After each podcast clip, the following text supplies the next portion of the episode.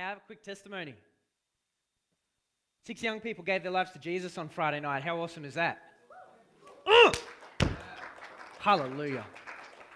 God is amazing. Let's pray. Thank you, Jesus, for the wonderful things that you are doing all the time. You never stop working, Lord. We love you so much. And I pray, Lord, today that you give us a fresh word. You give us a fresh fire, Lord God, a fresh touch of heaven. Lord, not a word for yesterday, not a word for last week, not even a word for an hour ago. May this be a fresh word. May we receive it, Lord God. We commit our hearts to you right now. We open ourselves up to you so that we can receive, so that we can mull over your truths, Lord God, so that we can chew on them and meditate on them, and that we can be changed in Jesus' name. Amen. So, I've been on a pretty interesting journey lately uh, with God because I've been asking Him to show me where I am religious. And I think by now I've stopped being surprised at the things that pop up uh, because it's, it's pretty constant the amount of things that God brings up to me. Hey, what'd you do there? Oh, okay, yeah, no worries. Um, what do I mean when I say religious? Uh, the Bible sort of the Bible uses different uh, terminology, but it means the same thing. Often, when Paul is uh, talking, he's talking about the difference between following the law, which is what the Israelites lived by, and faith. There was there was two different ways to live, and there was there was one way to receive God, and that was by faith, and it wasn't by works of the law. When he was saying by works of the law, what he was saying was, if we're going to live that way, that means we're trying to be good enough for God. We're trying to earn his love. We're trying to earn his favor. We're trying to attain righteousness by the good things we do, by living a perfect life. But if we receive something by faith, well, then it means it's got nothing to do with my efforts. It's just I'm believing that God's already done it and I'm just receiving a gift.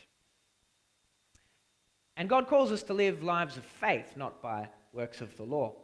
Uh, but in, in sort of today's modern language, we've we, we, we've tended to switch the terms around and we've, we've started to say that uh, you can either be religious or you can be relational with God. You can, you can try and do all the, the religious stuff the right way and, and try and be good enough for God, or you can entrust yourself to God and, and, and develop this relationship between you and Him. And uh, so I've asked God to show me where I'm being religious and getting in the way of our relationship and and rebelling against God. Because that's really what religion is it's rebelling against God by trying to do things in my own strength. And He's shown me a lot of things. Hallelujah. And uh, I've been praying the, the prayer of uh, Ephesians 1 lately. Uh, I pray it every single day over myself and, and over my family and, and a few other people because I think it's a really powerful prayer. So if you could turn with me to Ephesians chapter 1. We'll go from verse 16. I do not cease to give thanks for you, remembering you in my prayers, that the God of our Lord Jesus Christ, the Father of glory, may give you the spirit of wisdom and of revelation in the knowledge of him, having the eyes of your hearts enlightened, that you may know what is the hope. Everyone say hope. To which he has called you what are the riches of his glorious inheritance in the saints, and what is the immeasurable greatness of his power toward us who believe, according to the working of his great might, that he worked in Christ when he raised him from the dead and seated him at his right hand in the heavenly places? We'll stop there. I don't really want to talk about uh, the, the riches of his glorious inheritance for us, and I don't really want to talk about the immeasurable greatness of his power toward us who believe, even though they're really amazing things. And I think maybe one day we could do a church series on this, and that'd be really cool. But today I just want to talk about hope the hope we have in Christ. What's hope? We sort of understand it really well. Uh, but just to be safe, I looked it up on my dictionary.com app which I spent $18 upgrading. So I've got all the phrases, I've got all the terminology, I've got medical terms on here and everything. Hope. The feeling that what is wanted can be had, or that events will turn out for the best. That's a pretty good English definition. A person or thing in which expectations are centered. Something that's hoped for. To believe, desire, or trust. To look forward to with desire and reasonable confidence. We sort of get the idea. We're looking for something with anticipation and we're happy about it, aren't we? That's the general idea of hope. The word for hope in the Bible, the Greek word, is elpis. And it means a very similar thing. It means to anticipate with pleasure. That's, that's one of its connotations. But it also means to look forward to with desire for the, I can't remember the exact words, for the completion of the salvation in Jesus Christ. It's actually that specific. To look forward to the, the, the fullness of salvation. Wow, what a really cool word hope is in the Bible. Okay. And I've kind of found that hope is sometimes maybe a bit of a missing component in my Christian walk. Like, we have this hope that, uh, you know, we've received Christ, we've been born again, we're a new creation. Hallelujah, that's awesome. And one day we're going to die and go to heaven. That's hopefully a long way off for all of us. So it doesn't, that's great, and that's the rest of my eternity, which is more important than what's happening in this lifetime, I guess you could say. But it doesn't really help me right now. What happens when I die and go to heaven doesn't help me right now in the situation that I'm in with the ups and downs of life. And if you're anything like me, I sometimes, and when I say sometimes, I mean quite a lot, I get bogged down when things go wrong and I start to go in circles and I start to lose my perspective of things and I start to think stupid thoughts and and then eventually God sort of knocks on my door and says, "Hey, what's going on? Where you been?" And I've got to go, "Oh yeah, I'm sorry. I really went astray, didn't I?" Does anyone know what I'm talking about? Yeah. It's, it's a pretty relatable thing. We've all done it. I do it quite a lot. The first thing that Paul mentions in here that our, the eyes of our hearts would open up to is hope. So it's really important. How do we uh, maintain hope? Or, or, or what, let, let's actually backtrack a little bit. What is our hope, really? It's, let's go to Romans chapter 5.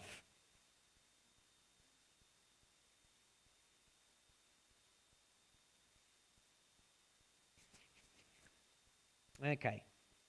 Just start at verse 1. Therefore, since we have been justified by faith, we have peace with God through our Lord Jesus Christ. Through him we have also obtained access by faith into this grace in which we stand, and we rejoice in hope of the glory of God. You know, the real hope of the glory of God is not just being saved into God and going to heaven when I die. The, the hope of the glory of God is that I'm becoming like Christ more every single day. And that is such a great truth that I can't comprehend it because Jesus is God and He's perfect. And He has fulfilled His perfection in me, and I've been made perfect, even though I get things wrong and I sometimes spiral down and go in circles and say stupid things to people, and then they, oh, What are you doing, Jamie? But God has made me perfect. He lives inside me, and He's making me more like Him every single day. That is so, so wonderful.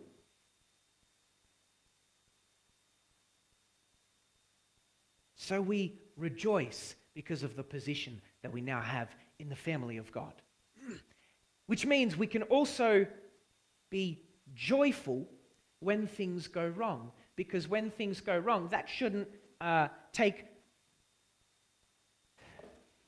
that shouldn't take control over our salvation. That shouldn't have the final say. That shouldn't even compare with my life in Christ. So I have a reason to be joyful in my affliction or my sickness, or when someone says a bad thing to me, or, or something like that, or the devil attacks me, or, or something goes wrong in my life, it's okay. For, I still consider that stuff, and I can still feel it, but it doesn't mean it needs to take away my joy. You know, happiness can go like this, and happiness can go up and down several times during a single day. But joy doesn't need to go anywhere. It can keep rising. It doesn't need to go down and up depending on whatever happens to you. Otherwise, you're living by faith in your circumstances. You know, who's ever said good morning to me or good day or hi, Jamie, how are you? Though I give some pretty out there answers? You know, I'll always say, fantastic, or, or brilliant, or I am going so well. Jesus loves me. I don't always feel like the answer I give you. I will be honest. Sometimes I feel a bit rotten when you talk to me and say, Good morning, Jamie. Or, or I just I just don't feel happy. But you know what? My joy hasn't gone anywhere. It doesn't need to go anywhere. I can still feel joy when something's going wrong in my life. It doesn't, joy doesn't mean I need to have a smile on my face. It's a spiritual condition, not an outward appearance. Sometimes it's not appropriate to smile. Is it appropriate to be? Actually, John Webb mentioned earlier, uh, he was at a funeral not long ago, someone very dear to him. And there was this battle in him leading up to it. But on the day, even though he was very sad, there was a joy because he knew where his nan was. Amen. You know, that's, that's what joy does. It's an internal condition. And a circumstance in your life, or a family member, or, or nothing needs to have power over your joy.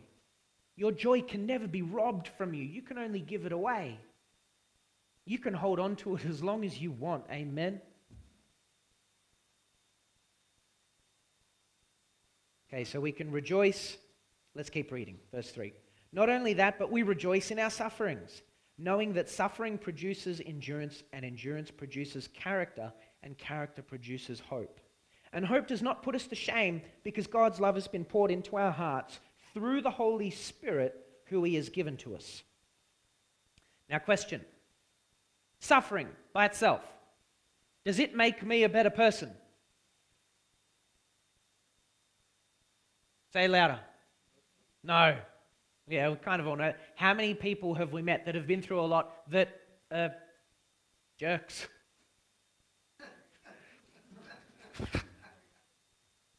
We can understand what they've been through and we've got to love them, but suffering alone doesn't make you a better person. Submitting to Christ in the process of suffering makes you a better person.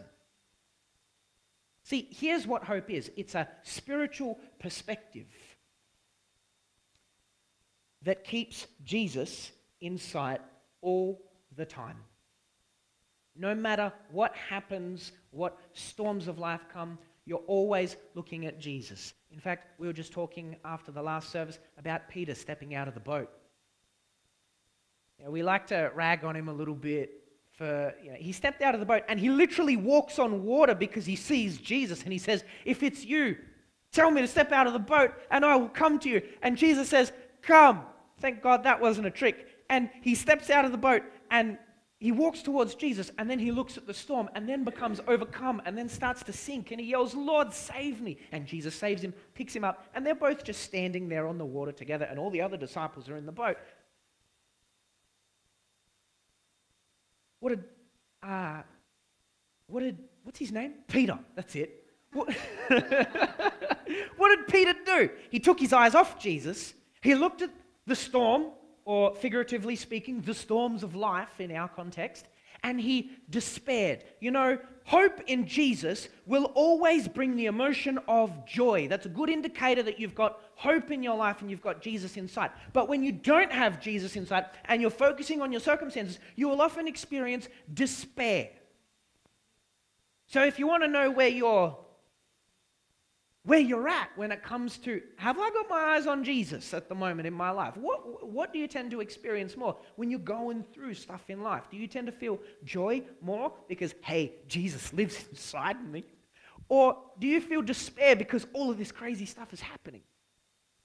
And, you know, if you are feeling despair, don't condemn yourself for it because Peter never would have been able to have that experience if he didn't step out of the boat in the first place. And, and he experienced despair. Okay, he took his eyes off Jesus. Okay, but that was a lesson that he was able to learn that the other disciples were not able to learn because they didn't step out of the boat in the first place. So if you're in a mess and you've put yourself in a mess here, chill out a little bit and don't beat yourself up. And just say, okay, Jesus, yep, I, I played myself. I'm, I'm coming back to you right now. Hallelujah. Let's not feel bad about making mistakes. Let's just learn from them, repent, and move on. Hallelujah. Okay, so joy and despair, you know, where, do, where are we sitting at the moment in our lives? So we keep Jesus in sight. Let's keep going.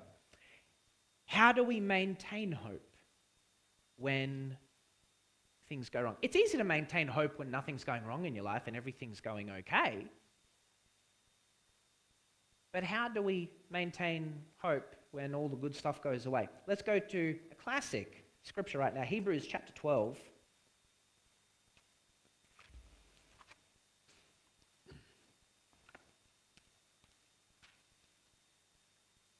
Verses 1 and 2. Therefore, since we are surrounded by so great a cloud of witnesses, let us also lay aside every weight and sin which clings so closely. And let us run with perseverance, sorry, endurance, the race that is set before us, looking to Jesus, the founder and perfecter of our faith, who for the joy that was set before him endured the cross, despising the shame, and is seated at the right hand of the throne of God. Jesus had to do the same thing we got to do. He didn't lose hope. He didn't look at what was next, and what was coming next was a big problem. It was really painful. He looked beyond that, and that's what got him through. So we still got to follow Jesus. We still got to follow Jesus' example. We look to him. He looked ahead as well. So we look ahead beyond our circumstances. When Jesus was in the Garden of Gethsemane the night before he died, I think he really understood what was about to happen. He was very, very stressed. He was sweating blood.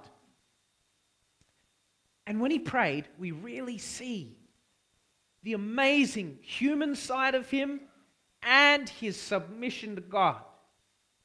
Lord, if it is possible, can you take this cup from me? I don't want to do this. Is there any other answer?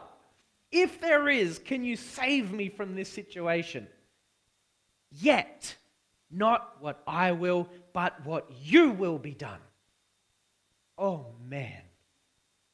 How amazing is that? Imagine if that were our prayer. It's okay to understand the reality of the situation that is before you. And you know what? To be honest, most of the situations in my life, I turn the problem into this big when it's probably only like this big. Uh, so I generally don't have a very good perspective of the things that go wrong in my life. I think it's much more of a weight than it actually is. But I think Jesus had a very healthy appreciation for what the next day was going to bring with the, the whippings and the torture and the nails through the hands and the wrist and, and all that kind of stuff. And having sin fill up your body.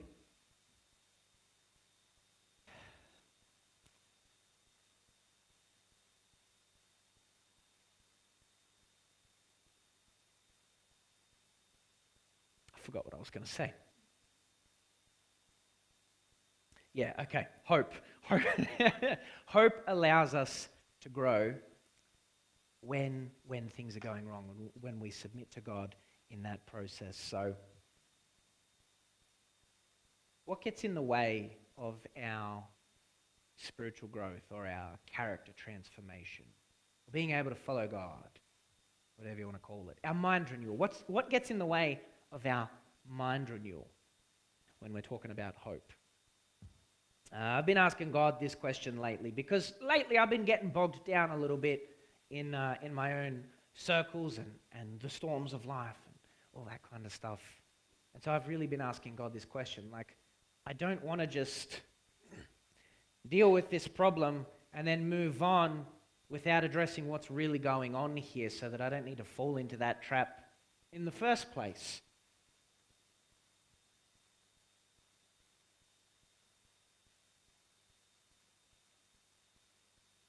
Now, we went to Romans 5 earlier. Let's just read backwards a little bit. Let's go into Romans 4. Read from verse 18. This is talking about Abraham, the father of faith.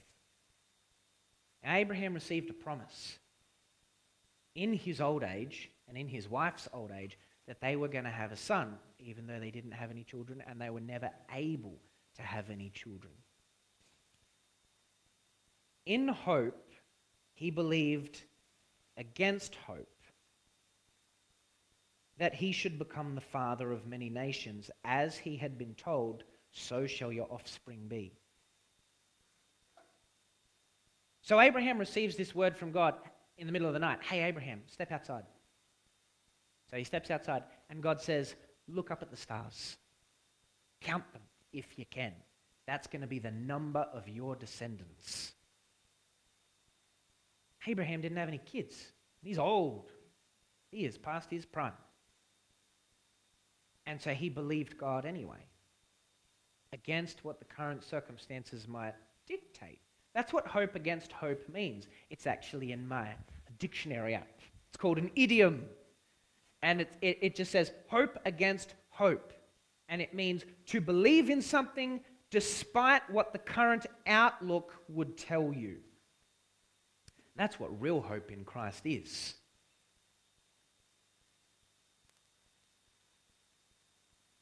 He did not weaken in faith when he considered his own body, which was as good as dead, since he was about a hundred years old, or when he considered the barrenness of Sarah's womb.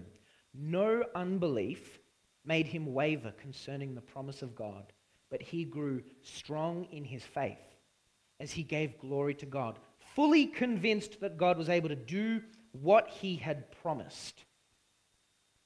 So God gave Abraham this word, right? He gave Abraham this promise. And it started like this in Abraham. And you know what? Every time he walked outside and looked at the stars, he would have been reminded of that promise. And so his faith always would have been challenged. I'm sure there were times where he was like, Come on, God. Where's my child? It's been a few years since you gave me this promise. Sarah's not getting any younger.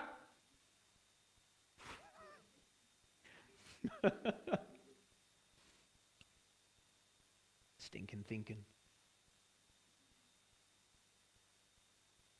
It's a good phrase. And yet he considered the circumstances properly, and his faith didn't weaken, it got stronger. See, allow me the picture of saying faith had to be impregnated to Abraham, and he had to carry it to full term. That's what promises are like. God has given each person in here a promise. At least one. Like that thing's full of them. But even your personal promises that God has given you related to your family or, or related to healing in your life or, or any sort of breakthrough that He's promised you. You've got to carry that to full term. You've got to, you, you've got to allow your faith to be stirred up and challenged. No, no, no, no, no, no. This is what my circumstances say, but this is what God says. And this is what I'm going to trust in. I'm going to hope against hope because this is the victory that has overcome the world. Our faith. Hallelujah. Jesus has overcome the world. And every promise is fulfilled in him. He is the promise that all promises are fulfilled in. But the words it was counted to him were not written for his sake alone, but for ours also. It will be counted to us who believe in him who raised from the dead Jesus our Lord, who was delivered up for our trespasses and raised for our justification. Let's carry that baby to full term, amen? When we lay hold of God's promises, when we harness God's promises, we really harness the kingdom of heaven. And we can impart it to other people. God's promises aren't just for you, they're for everybody around you. And when you lay hold of something, you can share it. You can't share what you don't have yet. God has given you his promises, but it's got to be fulfilled in you. I remember Pastor Micah said a few weeks ago when a promise comes, trouble comes afterwards. Yeah, your hope has got to be. You've got to get its substance. It's got to come to fruition. It's got to take form in you. You've got to guard it. You've got to protect it. You've got to fight for it. You've got to pray for it. Don't lose it. I really feel like God's reviving some promises in here. When we lose sight of Jesus, we lose sight of all of his promises. And we get bogged down in, in, in things that happen, and we allow the, the circumstances of life to tell us, no, God's a liar. That's how we shipwreck our faith. We start to say things like, God, where are you? You promised me. We start praying prayers out of fear and desperation and say, Lord, save me from this situation. Instead of, thank you, Jesus, for your victory. Hope is always going to encounter opposition. Your promises will always encounter opposition. I think the biggest reason I've often lost hope or I've often gotten bogged down is because I think that mind renewal is my job. That's what I've thought most of my life without realizing it. You know, it, it can be easy to mistake, you know, because we're supposed to partner with God, aren't we? So we are supposed to do something. And sometimes we just get the lines blurred, we get a little bit confused about what our responsibility as God's children is. And so I've thought that mind renewal or, or, or transformation of the mind or the way I think, I've, I've always thought it was my job. Because I have ownership of this mind, don't I? And I can't save myself from my own problems. It literally says it in Ephesians 1, where we were. That the God of our Lord Jesus Christ, the Father of glory, may give you the spirit of wisdom and of revelation in the knowledge of Him, having the eyes of your hearts enlightened, that you may know what is the hope to which He has called you so it's not my job to change my mind. It's God's job to change me. He's the one that opens the eyes of my heart. He's the one that turns on the lights. Now, he can't, well, well I'll, he can. He's not going to turn on all the lights in one go. That, what that passage is saying is the eyes of our heart see with a particular lens, and there's a lot of darkness in our lens. We can't see very well, uh, talking about the eyes of our understanding. Uh, it, it says, May the eyes of your hearts be enlightened. That means God is slowly turning on the lights so that you can, He does it slowly so you can handle it. What happens when you turn on the lights all in one go and you're not used to it? It sucks, doesn't it? When so I, I try and get up at 5 o'clock every morning, right? I get up at 5 o'clock every morning. I don't. I try. It doesn't always work. It sometimes works. Uh, it's still dark at 5 o'clock in the morning. I get up, I want to go and pray, but I can't pray until I've had a shower because if I don't have a shower and I just get up and pray, I'm going to fall asleep. So I go straight into the bathroom, and sometimes I'll just shower with the light off because I don't want to deal with the light. Because I know where everything is. I don't need to see. Who cares? But sometimes I just need that extra punch in the face because I'm super duper tired. So I'll, I'll turn on the light in the bathroom. But my eyes totally aren't used to it. So what I have to do is I have to shut my eyes and cover it with my hand. Because I find even when I've, I've, got my eyes closed like that, it's still too bright when I turn the lights on. So I have to cover my eyes with my hand, and then I turn on the lights, and honestly, even that's still too bright, the little bits that sort of seep in. And then I spend the next minute or two slowly opening my fingers until I can get used to it. I look like a right idiot when I'm doing it. But that's what I've got to do. We, we, we can't. Imagine if God just showed us all our problems in one go. Dead. I probably would die. I'm not kidding. It'd be such a shock to the system. I'd probably, oh my goodness, what a panic attack. He's just going to show us one thing at a time so we can deal with that, and then the next thing, and then we deal with that. We can't lose sight of hope in the midst of it. So it's God's job to change us.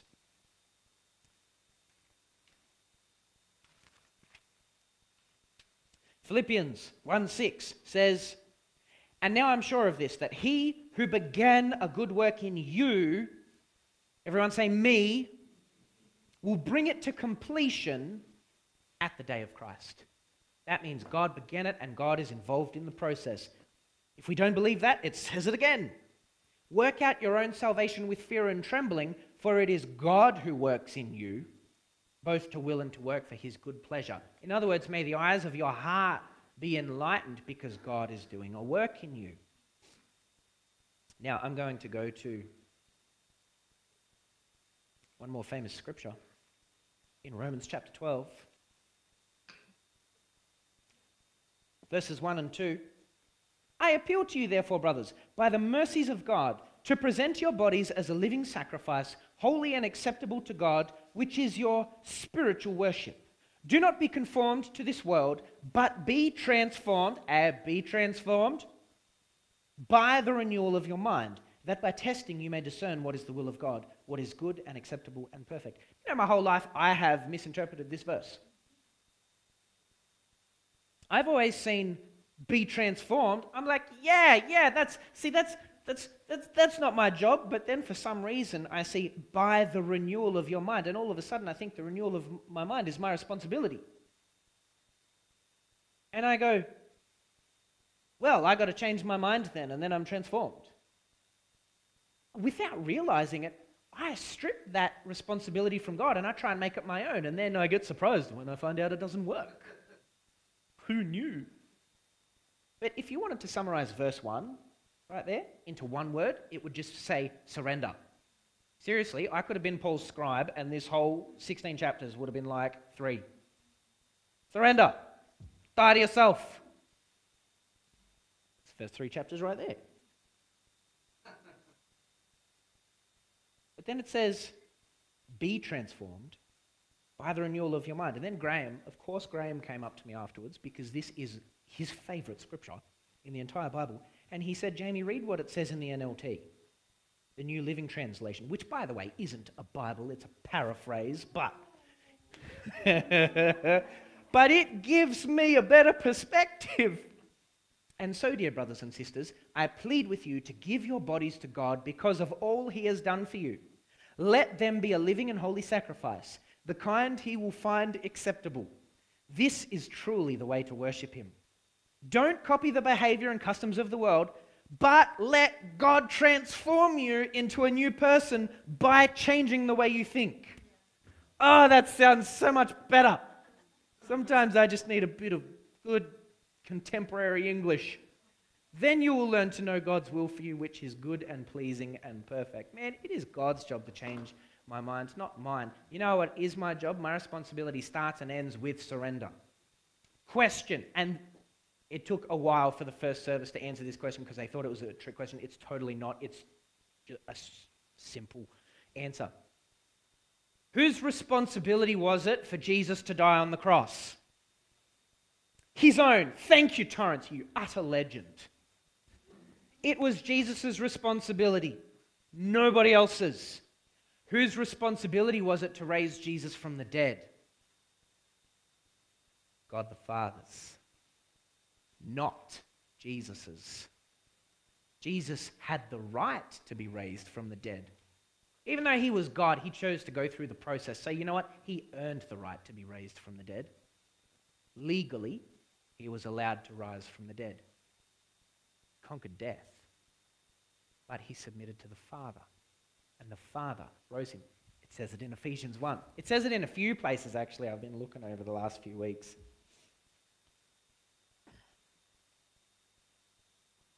And what is the immeasurable greatness of his power toward us who believe, according to the working of his great might, that he, talking about the Father, worked in Christ when the Father raised him from the dead and seated him at his own right hand in the heavenly places. The Father raised him up. What were Jesus' last words apart from, it is finished? Which, by the way, thank you, Bruno, also means it is recompensed, it is paid in full, our debt is paid in full. His other words were, Father, into your hands I commit my spirit. And he gave up his spirit and he died. His final act was an act of surrender to God. And he entered death for us. And God the Father rose him from the dead. You know, the cross, the death and the resurrection of Jesus is really a picture of your mind renewal. Every day you got to die to yourself and God will change that part of yourself. If I'm living selfishly, I got to die to myself. Lord, I'm laying down my life. I surrender to you right now. Um, I'm, I'm going to I'm to be generous in this way. Thank you. And you know what? God will turn you into a generous person. You don't change you, you just surrender. And God will raise you up after you die. You know what? That takes the pressure off. It takes the pressure off trying to change, trying to be a better person. It's not my job. Hallelujah. How much lighter does that make things and how much easier does that make our Christian walk? We get bogged down because we've taken the reins off God and we're trying to change ourselves. Man, the Father raises me in Christ. Woo! And we are seated at the right hand of God. Hallelujah. Mm. Okay. So, really, the cross is playing out in your life every day as long as you're surrendering to Jesus. Mm. So, again, I say, what promises of God has God given you? What promises have you lost hope in? I, I wrote down a list yesterday of all the promises, not all the promises, but the, a list of the main promises that God has made me personally. What promises have God, has God made you? I speak good English. Stir your faith up. I really feel like God has spoken to us about the salvation of some of our family members. Whew your brother, your sister, your kids, your parents. Salvation is waiting at their door. Thank God for it and declare it over their lives. Don't lose hope in it. Family reconciliation. Come on. That's a promise of God. If we can be reconciled to Christ, we sure as hell can be reconciled to each other. Man, what promises has God given you? healing, financial breakthrough.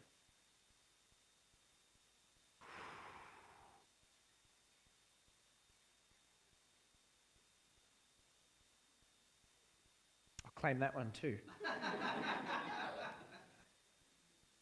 Man, what about the promise of salvation itself? Oh, what if you don't have that yet? That's a good promise to lay hold of.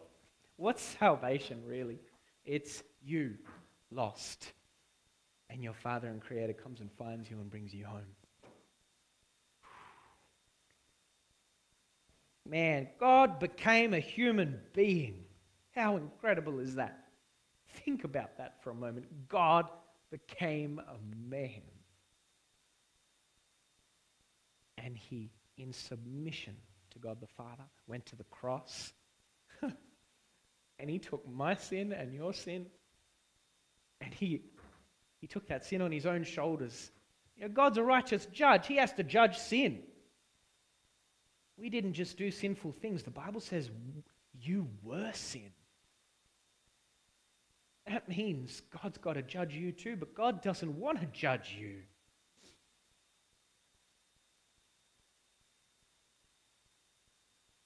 What does the judgment of God look like? The Bible also calls it his wrath. You know what it looks like? Looks like rejection. You find that in Hebrews chapter 4, verse 3. The wrath of God is rejection, which is probably why rejection is always one of our biggest fears. We're not made for rejection.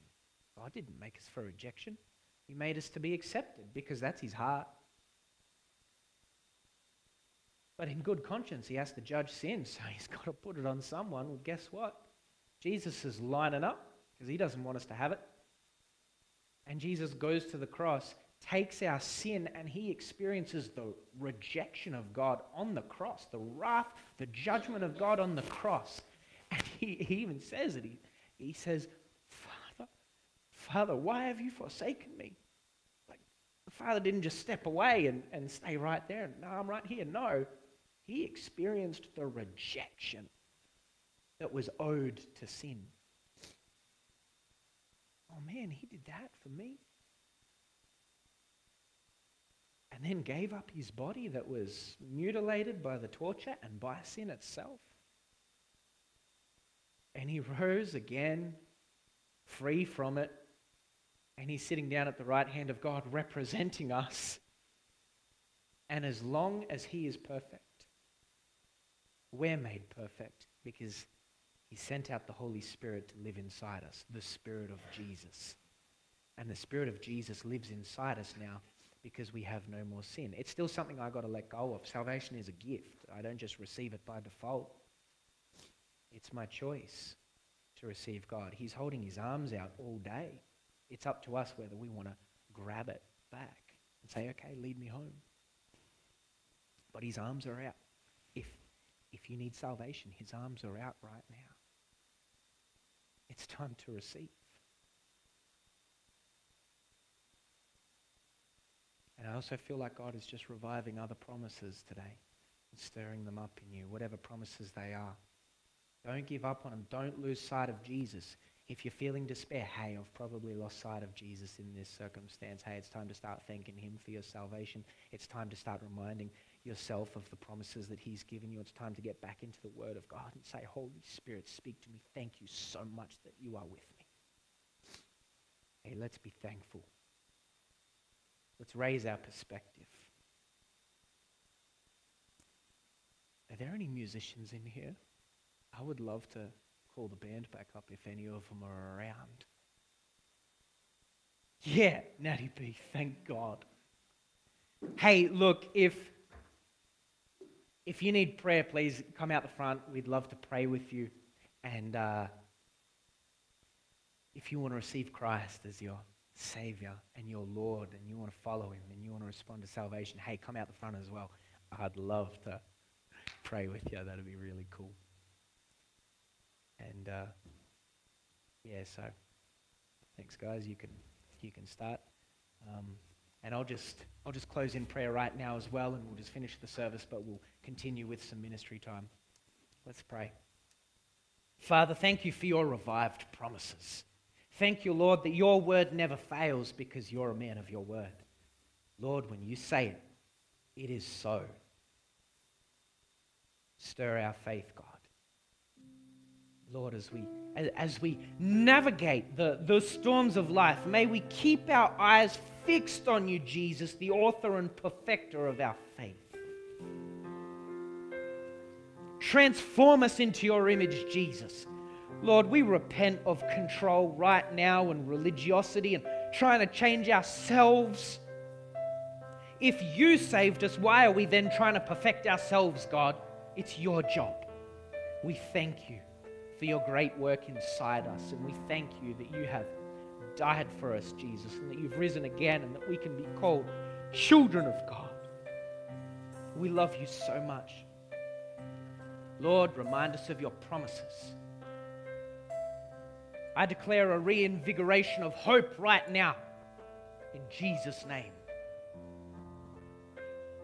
May we follow you and not lose sight of you casting aside every weight and sin. Thank you that you have perfected us and that you are opening the eyes of our heart. In the name of